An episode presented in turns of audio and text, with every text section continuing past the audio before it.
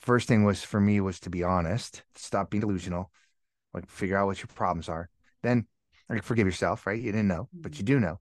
But the third thing is the most important thing, I think, and that is like realize that until God, life, whatever tells you otherwise, your best days are ahead of you. Just accept it. Just accept that your best days are ahead of you. Have you ever found yourself in a place where you felt trapped, unhappy, and far from your best self? In a world filled with challenges and obstacles, it's easy to lose sight of our own potential. And we oftentimes limit ourselves. We believe that we're not capable of achieving greatness or that our best days are behind us now. But what if we could break free from these self imposed limitations and embrace a mindset of compassion and intentional optimism? Welcome back, athletes. I'm your host, Sherry Shaban, and with each episode, I am honored to be your coach and guide in the journey to fall in love with fitness and ultimately yourself. My intention in each episode is to help you release the old story of who you are and step into the one you are always meant to be. Through these conversations together, we'll walk away from focusing on the doing and step into the being so that health and fitness is not just what you do, but who you are. In today's episode, David Richman shares his journey from being a smoker and overweight to becoming an Ironman athlete. He talks about the importance of self compassion and forgiveness in the process of personal transformation. David also emphasizes the power of being intentionally optimistic and believing that our best days are still ahead of us.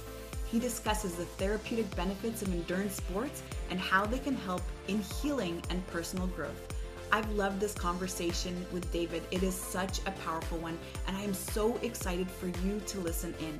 Now, before we dive in, I just want to share super quick with you that Transformation in Paradise Metamorphosis Greece is now officially open for registration. Now, spots are super limited. We're at a gorgeous five star resort with a beautiful 360 degree panoramic view of the ocean in Lefkada, Greece. So if you want to grab your spot, go ahead and head on to sherryshaban.com forward slash retreats before all the spots fill up. All right, athletes, I'm super excited to get into this conversation. So without further ado, now let's meet David. Hi, David. Welcome to the show. Thank you. I'm very excited to talk to you, Sherry. So excited to talk to you. I'm have I'm secretly stalking you a little bit. I am from afar because you are an Ironman athlete, and I have this thing where I love to follow people who are further ahead in life than me, who are doing spectacular, epic things. Mm-hmm. And this is like my trajectory for life. And so thank you for being that person because you don't know this, but you're on my wise counsel. I've just put placed you there and now I'm just telling you about it. I love it. it. Yeah. I love it. Well, I, you know, and then and it's perfect timing too, because I'm embarking on a project where I am going to be tracking myself over the next 12 months to see how does a guy as old as me who has done like a ton a ton a ton of endurance athletics but i've done it mostly through will i some athletic ability but will but i'm going to get super hard about like training as an athlete. And so i'm going to document that over the next year like can you become an athlete? No matter what that means to you at whatever age. So Wow. that's going to be fun That's a little bit funny, I have to say, because in my eyes, you are an athlete. I mean, you're, you've done already how many Ironmen, and and you went from being trauma and stressed out to Yeah. overweight overweight smoker of, for over 20 years to suddenly becoming an Ironman athlete. I think you've done over 20 Ironman. So it's so close to are you 20 now just how many? Uh, close to 20 i've done eight, Close 18 18 Ironmans. Oh, oh, okay. Only 18. Right. But how Right. how do you not consider yourself an athlete at this point? Well, it's not that I'm not an athlete. It's I've done athletic things, and the Ironmans are tough. I've done things that are way, way, way harder than Ironmans. I've done 50 mile runs, 100 mile runs. I did a 8,000 K solo bike ride. Oh, wow. So I've done I've done some crazy, crazy stuff, right? But I've done athletic things, but I don't think I'm an athlete. Like people that I've worked with that are trainers or physical therapists or whatever, they're like, did you like figure out how to get to the finish line through will and not through ability. Hmm. And why don't we change that? Because you, if you set a finish line, you'll figure out a way to get there no matter what. Why don't we get you prepared like, why don't you prepare like an athlete? And I'm like, all right, I, that sounds intriguing. I'd like to see about that because most people don't want to do this kind of st- stupid stuff. But if they do, then it's like, it's easy to quit, right? Or it's easy to, to like say, oh, you know, I never could do it. And I got to prepare for like 10 years and then like it's in the way and you never do it. Right. There's a lot of reasons why we don't do it. I've just said, like, set the goal, get it done. But a lot of times I might have even gone into some of the events that I've done like untrained. Wow. Okay. okay. Just to see if I could do it. Like, like, like Sherry, I, the one time I called myself an athlete, the one time is I said, wouldn't it be cool if you could wake up one day, and I won't bore you with the whole backstory, but wouldn't it be cool one day if you could just wake up and run 50 miles without training just because you wanted to do it that day? Mm-hmm. So what 50 miles is like what 80k or something, right? Mm-hmm.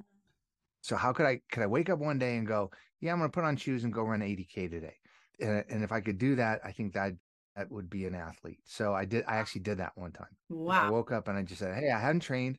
Uh, and it was middle of summer. It was hot, and there was a race that, that I knew about that was up in the mountains. And I called up the race director the day before, and I said, "Hey, if I showed up tomorrow to the race, would you let me do it?" And he's like, "Yeah, okay, fine," because I was way past the cutoff to sign up. So I showed up on no training and ran 50 miles. Oh my God. Okay. So, first, you're speaking my language. Okay. And I want to come back to that because I'm going to 100% challenge you with this whole athlete thing because, again, you're wrong, David. Okay. But before we get into that, let's come back to your yeah. story because this is so profound. Mm. How do you go from being a smoker for so many years, overweight, a lot of things happening in your life, a lot of traumatic events, to suddenly becoming the athlete that you are today? Yeah. Mm. Uh, it's a great question. I think about, I've thought about it a lot. I've talked about it a lot. I think part part of it was that I never had a mentor, Sherry. I never had like somebody to guide me. Mm. You know, my my my my mom was ridiculously young. My dad was ridiculously old. There was almost a 40 year age difference between them. And and so she she couldn't have given me guidance because she was almost my age, right? I mean, she had me when she was like 20. Mm. And my dad couldn't give me guidance because, you know, by the time I needed guidance, eight or 10 years old, he was like 70 or something, you know, and that's just like whatever. So I kind of didn't figure stuff out until later in life. And I had a pretty tough childhood and a pretty tough young adulthood. A lot of trauma, a lot of very, very difficult circumstances. And I, you know, turned to not being very healthy. I wasn't ever like really, really unhealthy. I mean, I worked, I had to work hard. I worked hard.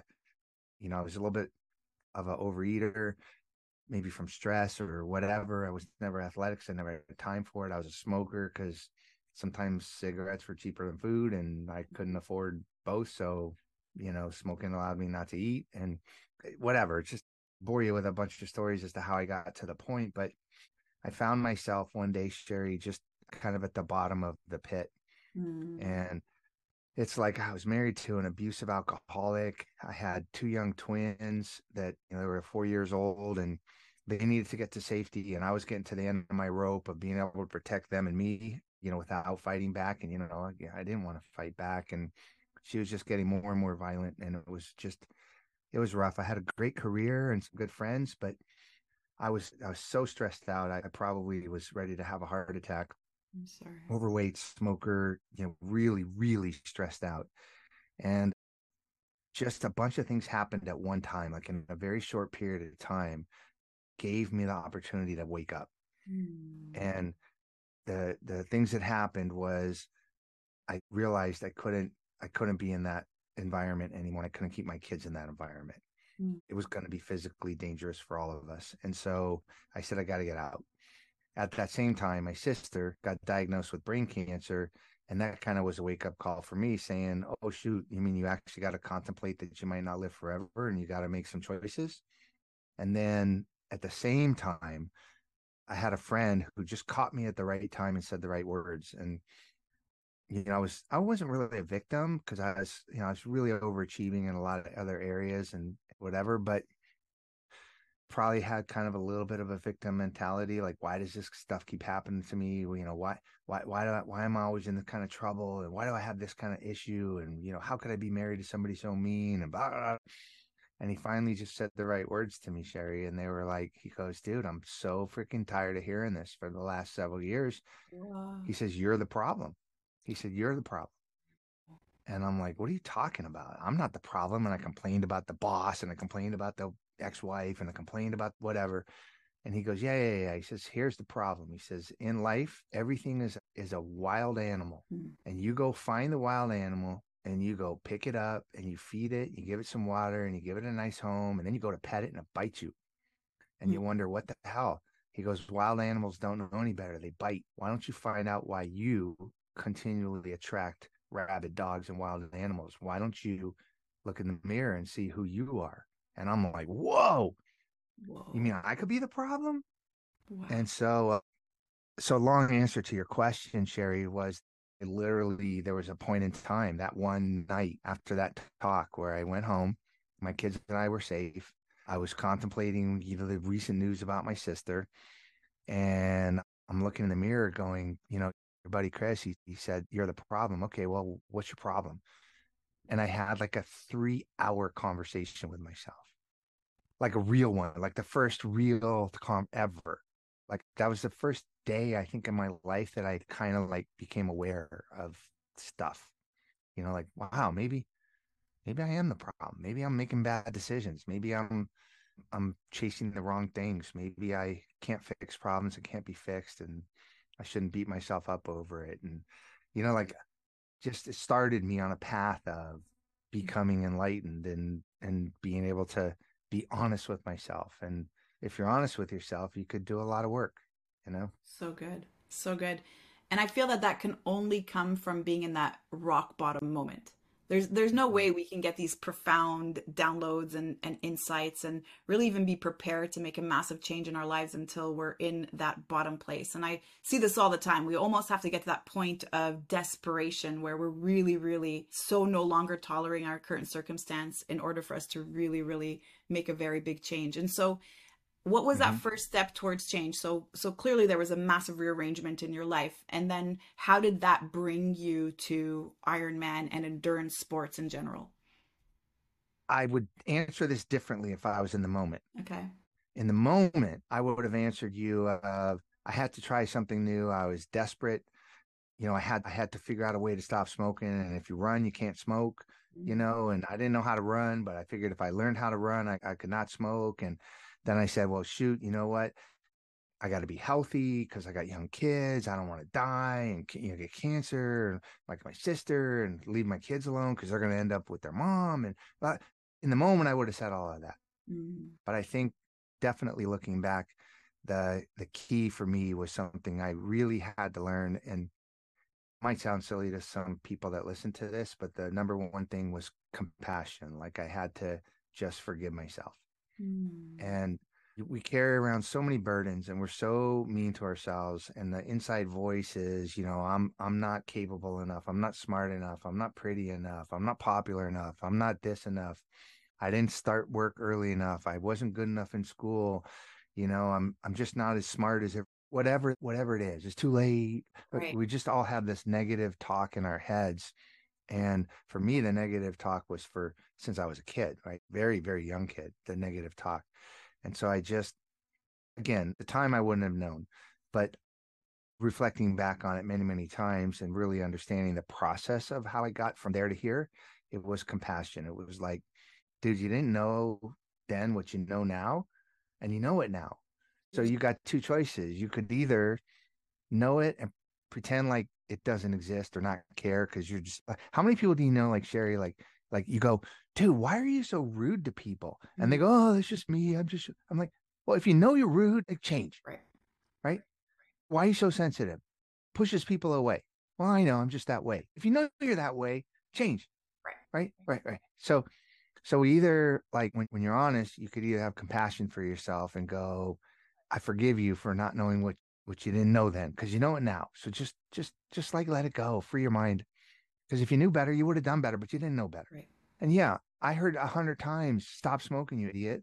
Stop smoking! Stop smoking! Stop!" But until I heard it, mm. I didn't hear it. Right. And then you just have to say, "Okay, just move forward, forgive yourself." So I think it was compassion and just to say, you know what, at 37 or 8 years old you never ran in your life that doesn't mean you can't be a runner yes so good. you know at, at 38 years old your whole adult life you were a smoker that doesn't mean you can't be a non-smoker right you've never worried about your own health doesn't mean you can't now start to worry about your own health like, like now you know so make today you know day one right. whatever that is and i didn't count the days but i'm just saying like you know that thought process of day one and once once i gave myself a little compassion then that allowed me not to judge myself mm. because how often do we not do something because we're not this or we're not that or other people are better than whatever so i didn't judge myself again, uh, this was a process. It wasn't like all of a sudden every light bulb went off. But but that's that's what started it. And then I just I literally just figured it out. Like how do you run down the block? Okay. Now you did that. How do you run a mile? Right. Okay, you did that. How do you run a 5K? How do you run a 10K? Mm. I could never imagine running a 10K. Are you kidding me? you know? And I've run four marathons back to back to back to back. Mm. Like, and this was a guy who didn't even know what it meant to run a 10K.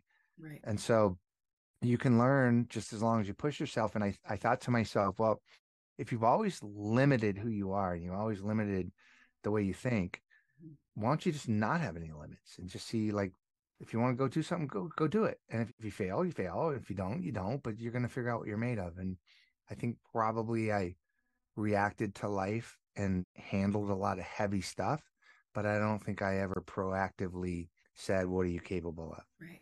You know? so good so good. I love everything that you said and this is exactly and 100% agreement in terms of the the steps that need to take place in order for you to really really transform and the first is self-compassion. Just acceptance mm-hmm. self-compassion. I am where i am. No no self-judgment and then of course the other really important thing that you said is how you started running one block at a time until it became a mile and then 5K mm-hmm. and then 10K and then marathons that are back to back to back to back.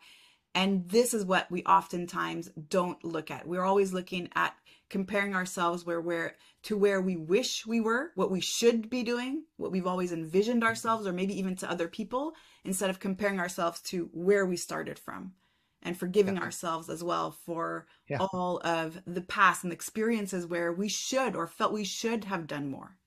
Yeah, let me tell you a super quick story. So I quit smoking in the beginning of February of the year I quit smoking. Okay, that mm-hmm. was in February. In March, I ran the 5K. In the end of March, I did my first mini triathlon. In April, I did an Olympic distance triathlon. Okay. In July of that year, I signed up for a half Ironman. Hmm. Okay. Now, a half Ironman is American talk. It's it's uh, 56 miles biking, after a 1.2 mile swim and then before a half marathon, 13 mile run. And I had never done any of those distances alone. And I'm going to go do them for the first time. And this is only like four or five months after quitting smoking. I'm still overweight. I, I don't even understand anything about athletics, nothing about it. And I mm-hmm. drive up and I go to this thing and I'm super self conscious, but I go, okay, well, you got this, you got this, whatever. And there's a wave start. So they start different age groups at different times. It's a river start. It's it's in a river. It swims in a river. And so I go to the river bank and I and I go to watch the the first few waves take off. And literally, Sherry, every single person is like a Greek god or goddess. They're like 100% muscle, no fat. They're all walking on water. They all are toned and athletic. And I go, what the F are you even doing here, dude? You're not an athlete. This is not you you do not belong here. Mm-hmm. What exactly what you were saying, comparing yourself to who you should have been, or maybe even other people. And I looked out and I'm like, dude, you got to go home. Like, this is not you. Like, don't be stupid. So I almost started to leave, and the gun goes off, and these people start swimming. And all of a sudden, one of these Greek god guys flops over on his back and he kind of does a backwards awkward doggy paddle and another one of these greek gods like like runs to the side of the bank swimming bank because he wants to walk in waist deep water and not swim because he doesn't know how to swim and another guy is swimming in circles and i started laughing and i'm like i, I can swim better than that like if they don't care that anybody's watching what what do i care nobody's going to notice me and of course nobody notices you because they're all living their own lives they're all doing their own thing they're just being the best they could be. How do I know that one of those guys didn't biggest fear in life was was water, and now he's trying to swim in a half Ironman. How amazing is that? And I'm judging him, uh, comparing. So I stopped. At that point, I just started laughing. Dude, nobody's watching you. What do you care? Just go do what you do. Right. Yeah. And and we live our lives this way, David. I'm I'm glad you brought that up. We live our lives thinking like, oh my God, what are people gonna say? If I try this, what's someone gonna think about it? And maybe someone already sees us. And we're super self-conscious about ourselves and our bodies because we're always focused on that one part of us that we don't like, thinking that that's what everyone else is looking at. But thanks to that reminder that everyone's living their own lives. Like nobody cares and nobody sees what you're seeing and nobody sees your limitations. No. Everyone else is in their own yeah. heads thinking about their own yeah. limitations. Yeah. How many times have you discounted and anybody listening, I'm gonna call bullshit if you if you say doesn't happen. How many times you discount somebody that gives you a compliment? The boss said, Man, you did a really good job. And you go, Oh, you know, I kind of have to. Like or your coworker goes, dude, like you killed that meeting. And you're like, oh, are you sure? Because I felt like an idiot. And I did. Like we all just judge us. And meanwhile, no, right? Like no, the way that you see yourself is is usually not the way that you are. It's yeah. it's all this negative self talk, and it's really it's really shocking. One of the things that I do is I do uh, expressive writing workshops, mostly for uh, cancer organizations, and I kind of help people reframe through expressive writing that negative inner voice mm. and get out their emotion and kind of understand how we can reframe the, the the, negative self-talk inside and man it's a it's a power it's a powerful thing how mean we are to ourselves. We'd never be this mean to other people never. Absolutely. You know yeah. so so yeah. it's it's a process though. You, you got to really learn that. Yeah. And then just become aware of it. And then my thing is and how i teach my students to really address that voice in, in our head. Well first of all there's this voice in our head and we're listening okay? So if i'm listening because right now i'm talking to you david you're hearing me talk so i'm the one who's talking and you're the mm-hmm. one who's listening. So there's this voice in my head that's constantly going because that's what the mind does the mind just generates thoughts and i'm receiving those thoughts and i'm listening to those thoughts but what would happen if first of all i separated myself from those thoughts and then mm-hmm. I thought to myself, well, what if the voice in my head is all lies? That's all the lies. And everything everyone else is telling me is the truth. That I am a badass and I am really great at what I just yeah. did. And I just did a really amazing job. And I look really good today. And all these compliments yeah. that I'm receiving is really what's going on. And that voice in my head, those are the lies. Yeah. And we can reframe it. And especially through writing, expressive writing, if you now read the way that your voice is, sometimes it can be really transformative. And right. so yeah. So I so I love it. But again, it's a process, but you got you got to just start somewhere. Got to start somewhere because uh, let's be honest, right? I don't know that many people that get to live more than one life. By so I think we get to live one life, right? Uh, pretty much. And so if you're gonna live one life, like why not today? Like why not? Why not today?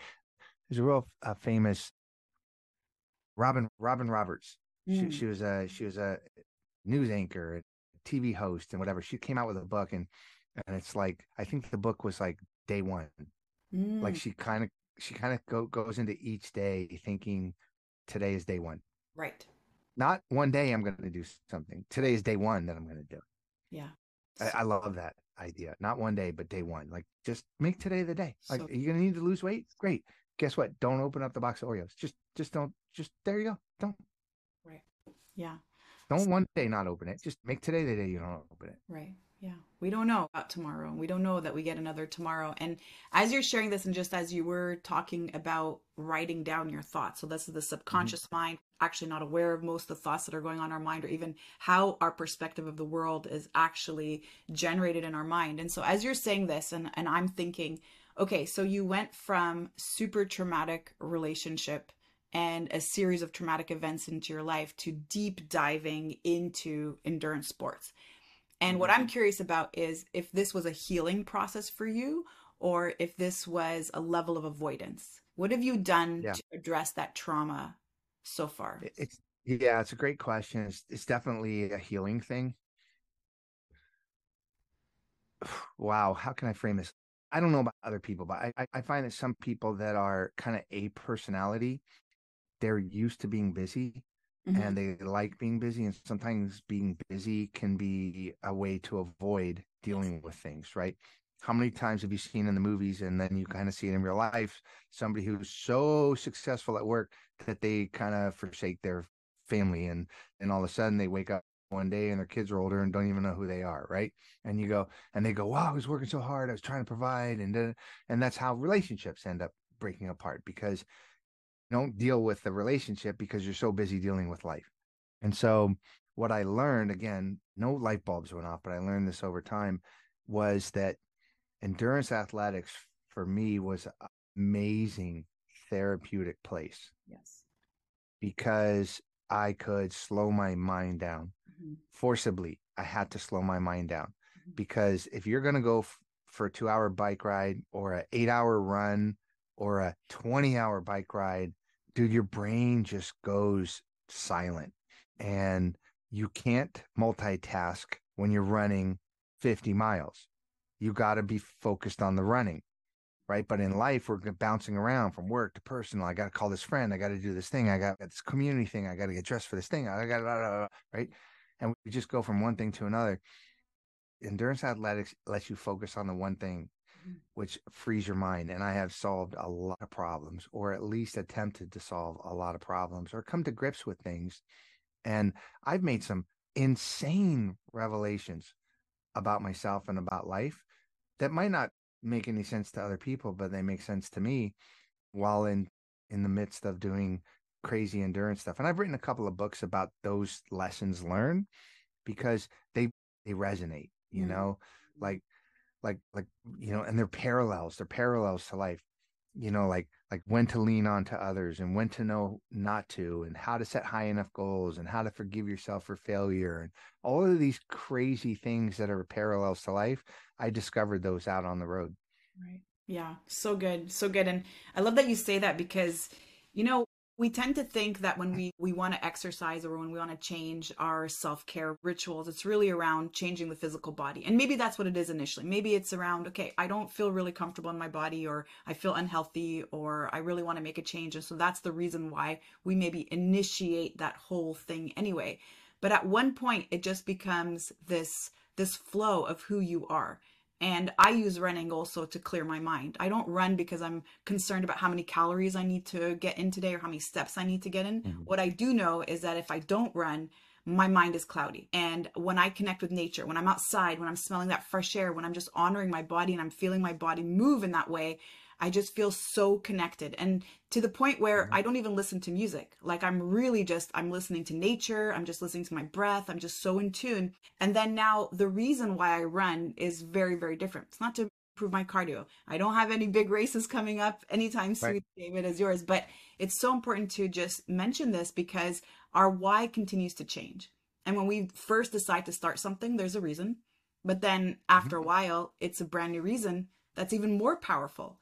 And so mm-hmm. we get to see our why expand and grow and evolve as we also continue to evolve in life. And that's such a beautiful thing. And I shared with you already this morning, I went for a run and you were about to tell me a couple of tips. I actually oh, want to grab some tips with you. So I yeah, went for a run this morning. We'll talk about yeah. That. Yeah. I only did the hour this morning, right? And then I came back and I've been having a hard time rehydrating actually. And then you were about to give me some life hacks on on how to add some more uh-huh. electrolytes. And even though we're going off on I, a tangent, I think it's the right time. Okay, well, it's the right time for the tangent. But see, there you go. You just said it. You said, "Oh, I only ran for an hour." Could you imagine? Some people can't even imagine going running for an hour. Like, holy mm. cow! Some people might not be able to, and some people who could be able to just don't even understand that concept. So you even you even minimize the hour run. An hour running is serious business. Like that's for you. It's like whatever it's just an hour. It's just 10K. You know, like, wow. Like, don't discount that because going for an hour run is a serious, it's a serious run. Anyway, so I'm going to give you a hack that I learned, and it took me years to learn how to do this. Okay. And finally, somebody told me how to do it, and I did it. So you have to determine what your sweat rate is. Okay. Now, uh, I asked you before we came on, like, do you run kind of in the same conditions and the same effort and the same time? Because if you don't, you need to maybe measure your sweat rate in different circumstances. Mm-hmm. I live in Las Vegas. I spend a lot of time in the heat. And so if I'm running four hours in in cool weather, I'm gonna sweat at a different rate than if I'm running four hours in hot weather. Mm-hmm. Okay. But either way, I should know my sweat rate because so here's how you do it. So take your clothes off, get naked, weigh yourself before you go for a run. Okay. Run for an hour. Uh, don't uh, drink anything and don't pee. Okay.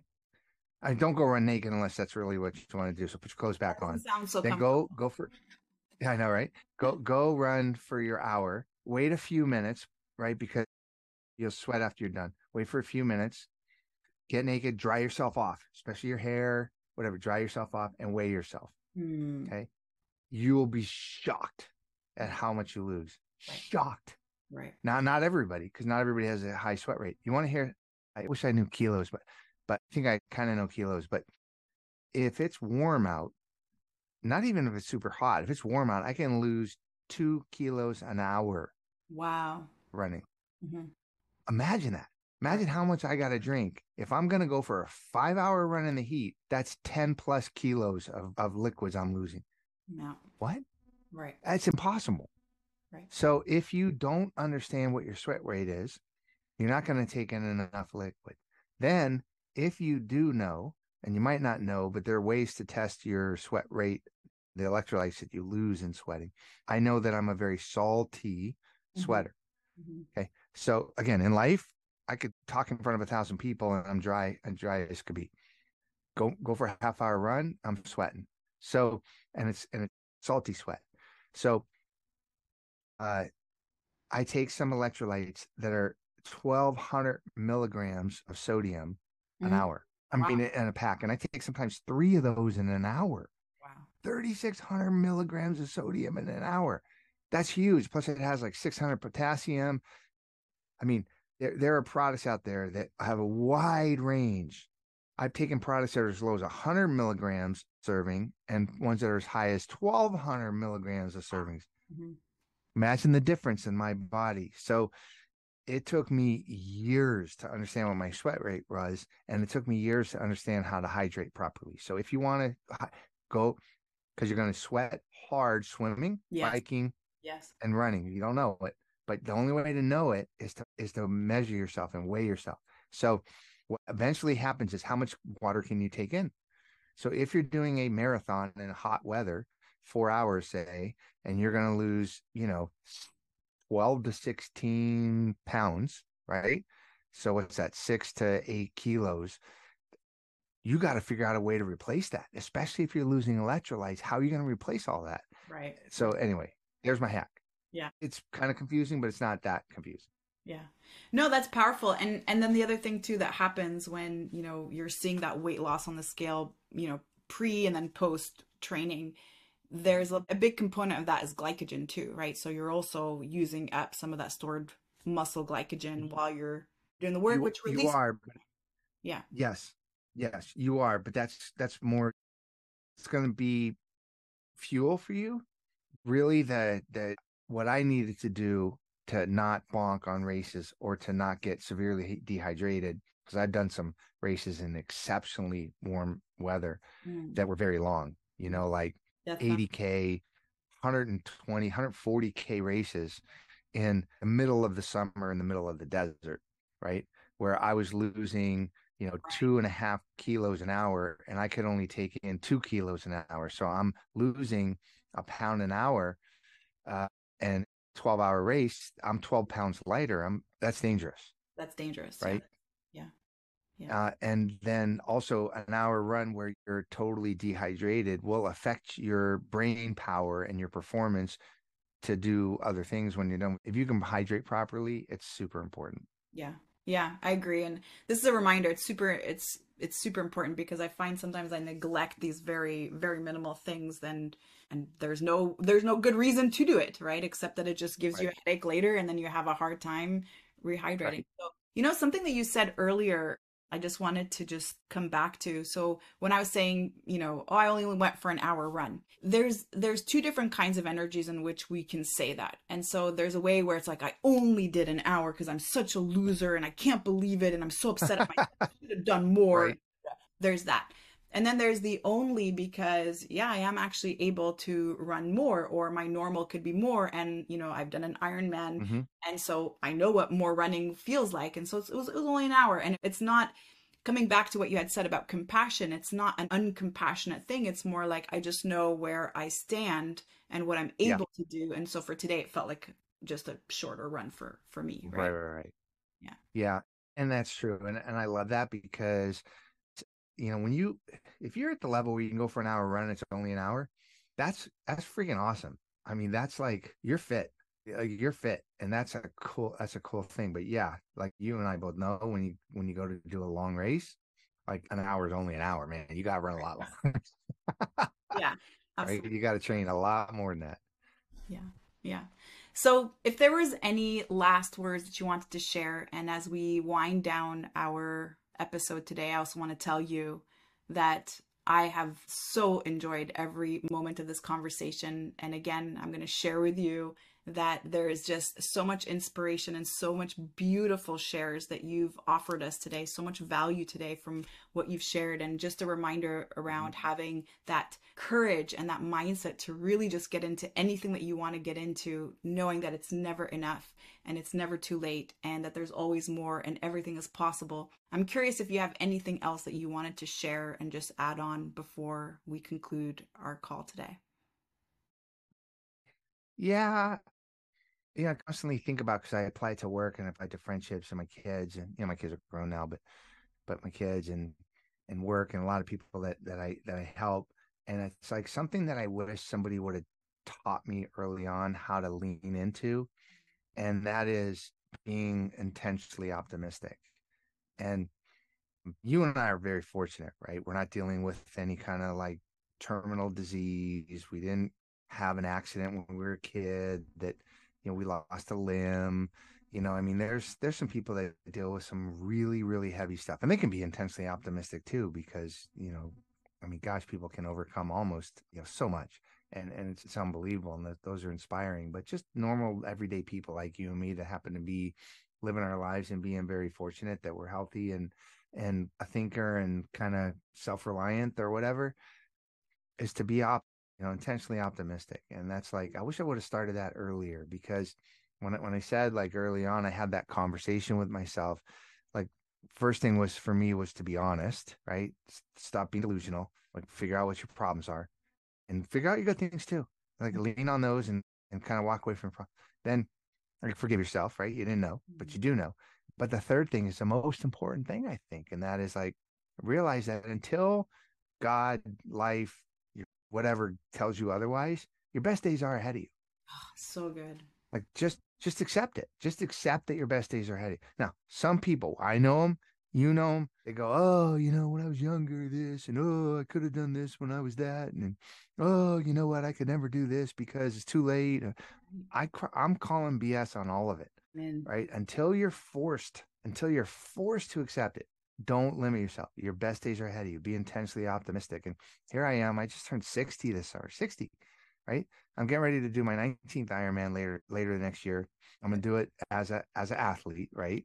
I still like I had like four or five hobbies that if I would have started them when I was in my teens, I'd be a world beater. I'm starting them now. Like who cares? Best days are ahead of me until somebody tells me not. And so I would say that we are masters limiting ourselves and, and masters at putting ourselves in a in a in a box and wrapping it up and storing it away right? We're just we're just good at that and i just really live intentionally optimistic and hardcore optimistic for the last 20 25 years because i didn't start that early enough mm. you know? And if i can still feel that now why doesn't everybody? Why why why aren't you trying to be your best self like starting right now so good. So good. I hate to preach. I don't mean it preachy or or whatever, but I'm just saying like like such a cool, liberating, invigorating thought. If you just believe your best days are ahead of you, then they will be. Mm, yeah. And I couldn't agree more. And this is this is so powerful and what a beautiful way that we end our show today because how many of us are limiting ourselves really from our own voice in our mind? Nobody else has told us we couldn't. And we're surrounding ourselves by people who possibly are showing us that we do have limitations. And so, coming back to what I was sharing earlier when we first started recording, was I follow people on Instagram who are further ahead in life than me because that is my trajectory instead of feeling mm-hmm. like you know i've lost certain aspects of my life or time or opportunities there's always opportunities there's always a way for you to improve. And what I remember, even when I first started my career, I remember I was doing personal training. I was going around people's homes and I was doing in person training. I was in my early 20s. And I remember my clients saying to me, like, oh, just wait and see, Sherry, when you have kids, everything is going to change. You make it look so easy. Just wait and see when you get older. And now I am 43 and I have had kids. And that's just for me more credibility. And I actually feel more fit than ever. Why?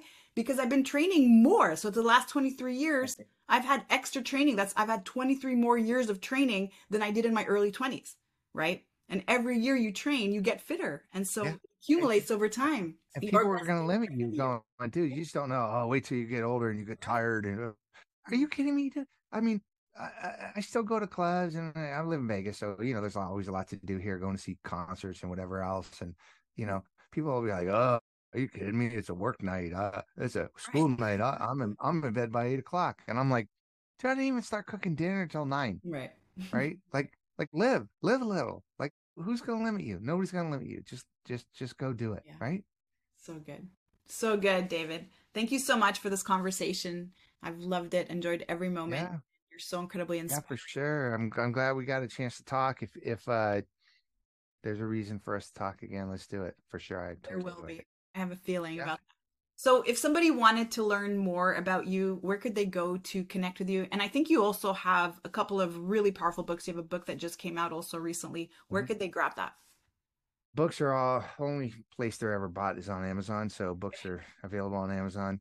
Just look me up, David Rich. I have a, two books that are on Amazon right now. One's Winning in the Middle of the Pack. It's this idea that when you're in the middle of a pack, nobody's watching, nobody cares, but you can you can win, right? Mm-hmm. Just pretty cool thing. I give like life lessons compared to sports lessons and business lessons and like how how's running a big company like running 100 miles you know which there's a lot of parallels and then i did my most recent book for for public consumption was on uh i interviewed 15 people about their emotional journeys with cancer mm. and I, I followed them for a couple of years not with the cancer journey but the emotional journey and and uh, and then I I wrote a book about about their emotional journeys with cancer. Fifteen totally different people, mm. and some were doctors, some were patients, loved ones, caregivers, and then to to connect the stories. That's when I biked. I zigzagged across the country to connect wow. the stories. So, Cycle of Lives or Winning in the Middle Pack, or look me up, David Richman. I have a website, or just jump jump on Amazon.